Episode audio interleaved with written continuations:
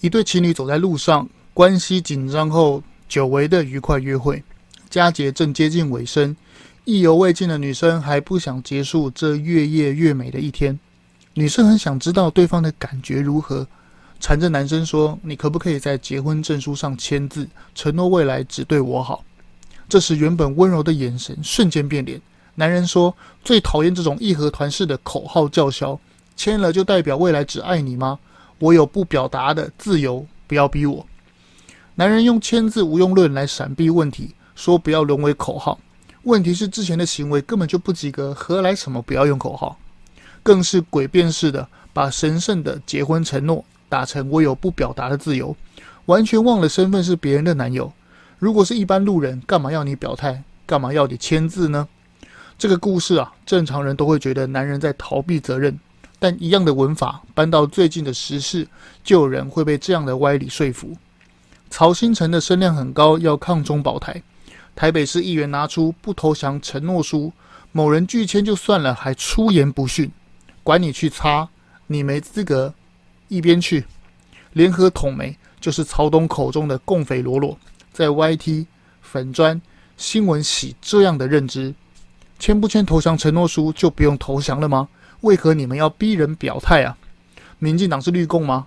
签这个就是要挑衅中国吗？你这个好战分子，要看清局势好吗？配合下标说义和团式的叫嚣没有实际行为，然后台湾某些不会思考的人就被这样的诡辩牵着走。曹兴诚说：“想要当中国人的人，我送你机票回大陆。”感谢把大家想要说的话说出来。月圆人团圆。我衷心的希望，想要当中国人的人都可以快点回中国去团圆。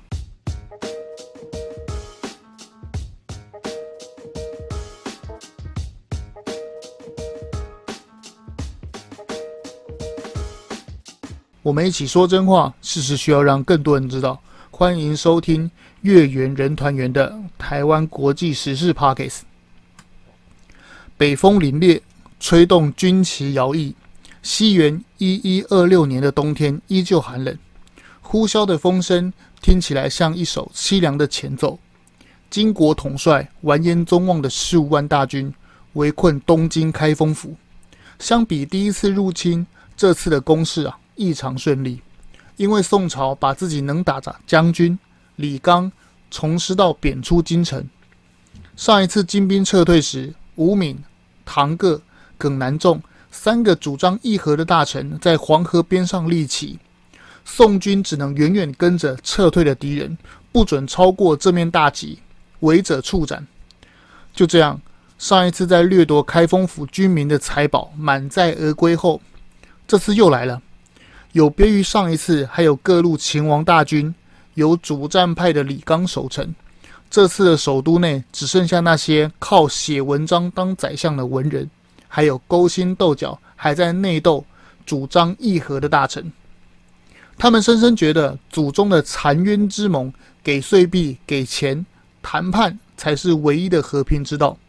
各路秦王兵马回到开封府，反而会挑衅金兵，让讲和失败，更把主战的大臣、能打的将军送到金兵那边去，觉得这样做，可以让完颜宗望退兵，畅所欲言。言官无罪的环境下，让坚定抗敌的意志始终无法凝聚。由于皇帝宋钦宗始终没有下达群臣不可妄言投降的谕旨，向金人求和的声音很快就被包装成根据当前情况的理性选择。很快的，这样子的言论迅速蔓延在朝堂之上，优柔寡断的执政者很快就被这样的声音、被这样的组合派要挟。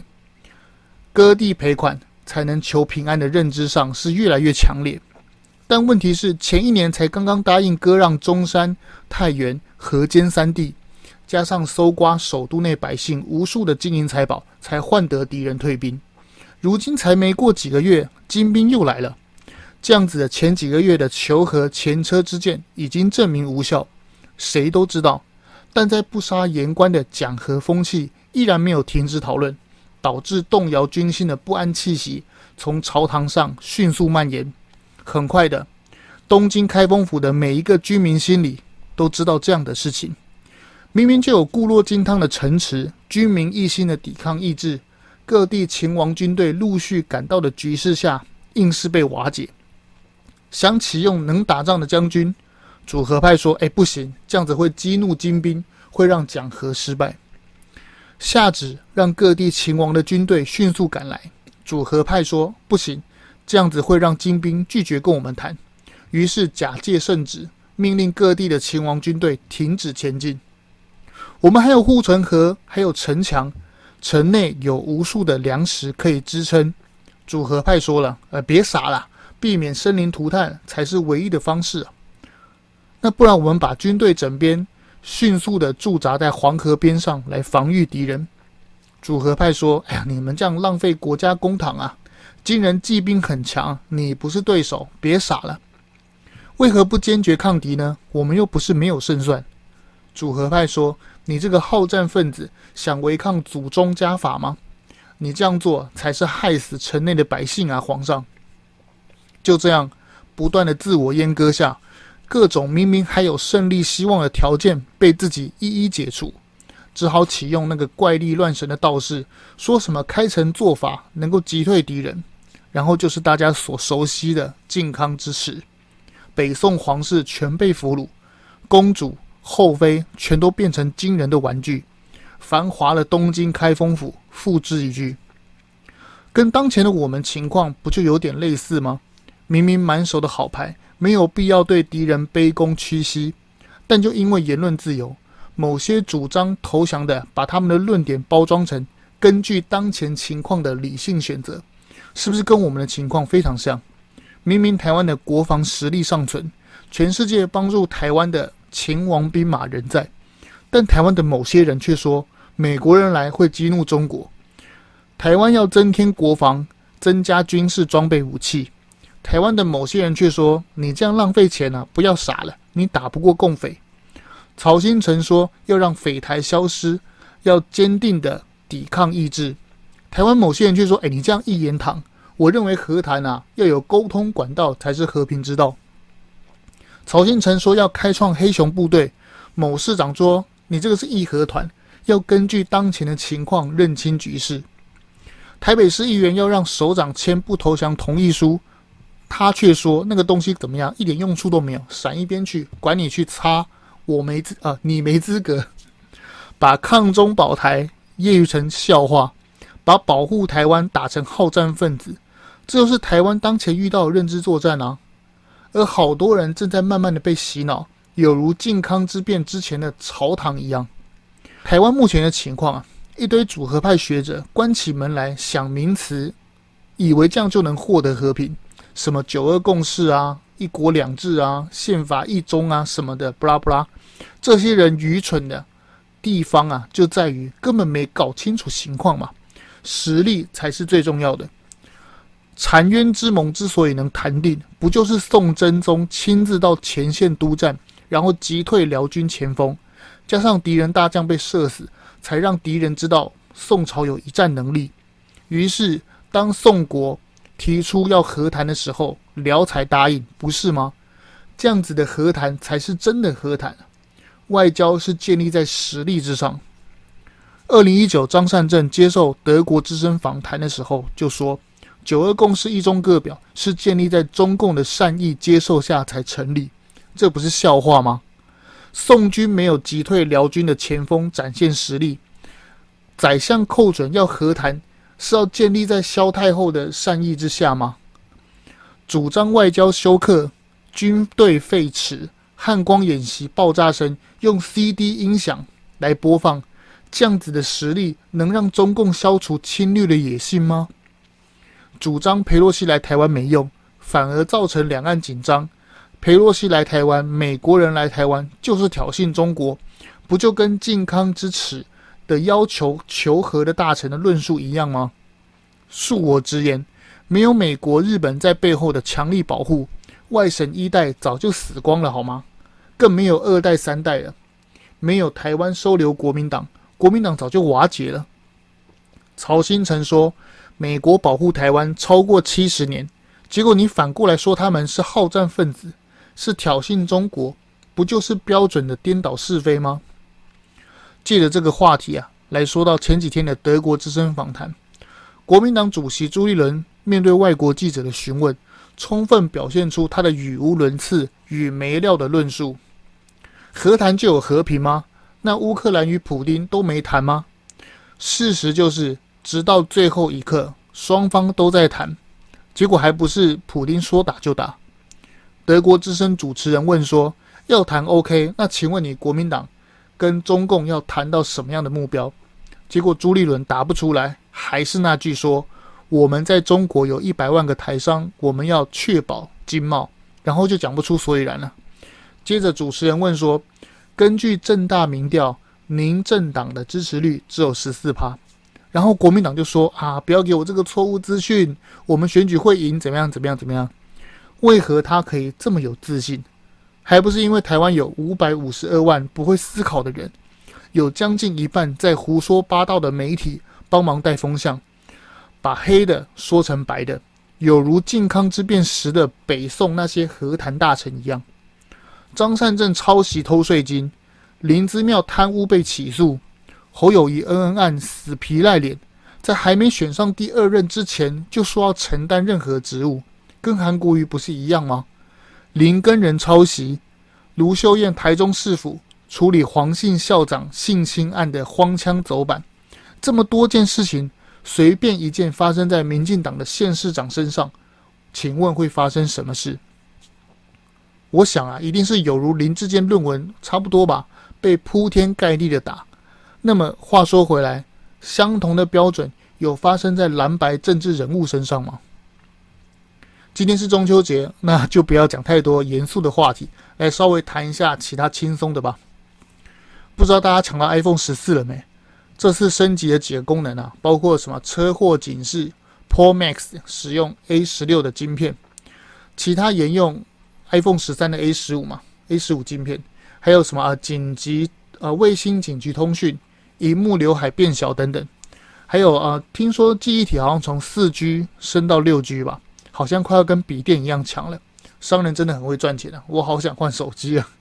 话说回来，我们买手机的时候都会要求客服人员尽可能的详细说明吧，而且会让业务充分的询问说啊，这个商品怎么操作之类的，售后服务还有其他优惠等等等等。但如果遇到一个卖家突然说：“哎，你逼我讲这个手机的性能干什么？”我最讨厌这种口号式的义和团。手机性能实用不就知道了？讲那么多干嘛？不要逼我表态。如果卖家这样讲，那我相信绝大多数的人心里都会觉得：“哎，这个卖家是不是头脑怪怪的？”但现在的政坛上却有人把这样子的逻辑大方的讲出来，还沾沾自喜，底下的信众也群声附和：“哎，对啊。”逼人表态真的是独裁，难道就不会让其他手机感觉到被挑衅吗？啊，是的，就是开头讲的那段嘛，非常荒唐。但问题来了，为何同样的事情套用在男友不愿意签结婚证书、手机卖家不愿意告知性能时，大家会觉得不合理？那为什么讲到政治，同样的逻辑，就会有一帮人觉得政治人物不要承诺，不把承诺说出来是很正常、很棒的事？他们讲的好像很有道理，说什么政治人物有不表态的自由，有不想说的权利，但一样的逻辑可以套在卖手机不讲性能，丈夫不想要签结婚证书上面吗？这个时候有人一定会说，那个卖手机也可以不要讲啊，男朋友也可以不要签啊。诶，是的，他们当然可以不要介绍性能，也可以不要签结婚证书嘛。但柯文哲可是现任的台北市长，未来要选总统的人，买手机之后的客服人员。可以拒绝售后服务吗？出问题的时候可以回，诶，我客服有不回答的权利吗？当然不行吧。台北市长选上了，人民的诉求，代议士的议员就不能继续监督提问吗？我们只要问就是独裁，然后管你去擦，闪一边去，你没资格上来，是这样子吗？郝龙斌、马英九都没有像你夸张，诶，真的不是我对你有意见，而是你的。你的这个行为已经不是能力了。台北市执政八年的烂市政，你柯文哲已经证明了嘛，对不对？而是那种你的夸张是那种打从心里那种没品没格调的摆烂嘛。为何台湾的政坛弥漫这样的风气？真的不知道用什么形容词来形容。最近啊，这些团体把我之前是绿的这个起手式啊，发挥到淋漓尽致嘛。他们怎么讲？他们说：“哎，我也是台独，但签这个同意书啊，真的太蠢。我不会整天要求别人表现抗中意志。”蔡英文、民进党整天独立宣言，对不对？连最后连起草都没有啊，真的是笑死。我讲难听点哦，不。中秋佳节怎么可以说难听话？我讲直白一点，会这样把我也是台独挂在嘴边的，一定不是台独嘛？会这样把说，哎，我以前是支持绿的，我以前投蔡英文，会会把这些话挂在嘴边的，一定不是这些人嘛？一定不是绿色的嘛？其实啊，这些人，这些呃这类的人呐、很可怜，他们连自己内心呐、啊、真实的主张都不敢讲嘛，因为他们内心知道。台湾人大部分是心向往独立，但是这些人不死心，想怎么办？又想要带风向嘛，所以用假借台独的起手式，包装自己好像很绿，来欺骗那些还在摇摆、心里还不坚定的人。这个就叫做认知作战嘛。这些事情、这些话、这些言辞，天天都在上演，在我们手机的赖群，在我们手机的 FB，在 YouTube 里面无所不在！大家应该都看到了吧？刚刚过世的英国女王伊丽莎白二世，她的优雅出众，表示政治立场也可以兼顾品德。作为君主立宪的虚位元首，虽然不能干政，但她却用她的方式在关心时事。乌克兰战争时，她摆上蓝黄相间的花朵，在他的洁白桌子上，表达他对乌克兰的支持立场。二零一五年，习近平访问英国时，英国女王伊丽莎白二世特地拿出一九八九年份的酒，在宴请中国访问团，表达他对六四天安门中反人权、屠杀学生的反对立场。南非进行种族政策时，他私下向英国首相表达强烈抗议，希望能够介入。等等等等，很多故事，如今都被证明应该是真的。我知道柯文哲根本比不上伊丽莎白二世。用他来类比啊，不伦不类。我想说的是，政治明明就可以很高尚，关心时事明明就可以充满优雅，但为何台湾要放任这样的乌烟瘴气的东西，让这样的气氛蔓延在台湾政坛？台北市长为何可以藐视议会到如此的地步，动不动就说脏话、喷这个喷那个，胡说八道在那边胡扯？议员是代表人民来监督市长，为何还可以拒绝回答？一般人当然有拒绝回答的权利嘛，就像曹兴诚可以拒绝中天的提问一样，因为都是平民，没有公职嘛。但问题是，你是现任的市长，手握权力，户头还领纳税人的钱，你怎么会跟一般人一样，可以有拒绝回答议员的权利，甚至是口出恶言，然后说我管你去怎么样怎么样？底下人更奇怪的是，那边叫好说，哎，对啊，阿北。本来就可以拒绝回答，然后这个同一批人却反过来去讲曹新成为何可以拒绝中天提问，是不是一言堂啊？真的是老天爷！曹新成是公仆吗？手握执政权力吗？口袋是拿人民税金吗？当然不是嘛！这批啊帮柯文哲维系的这些人中毒成这样，已经跟中国小粉红无异了吧？我们都叫他们啊制台啊滞留的滞滞台小粉白蓝。荒谬到无以复加的一群人。话说回来，要是民进党的县市长这样子说话，会发生什么事？中秋烤肉不要吃太多，最好是配合生洋葱与青椒会更好。烤烧焦的不要吃，会有健康疑虑。月圆人团圆的日子，我们要多陪家人，用温柔的口气善待家人，因为陪伴的时间有限，深情的拥抱。远比分离之后的思念还要有温度。说真话需要勇气，让我们一起独立思考，才能让社会更进步。台湾国际政治时事 Podcast，中秋节快乐！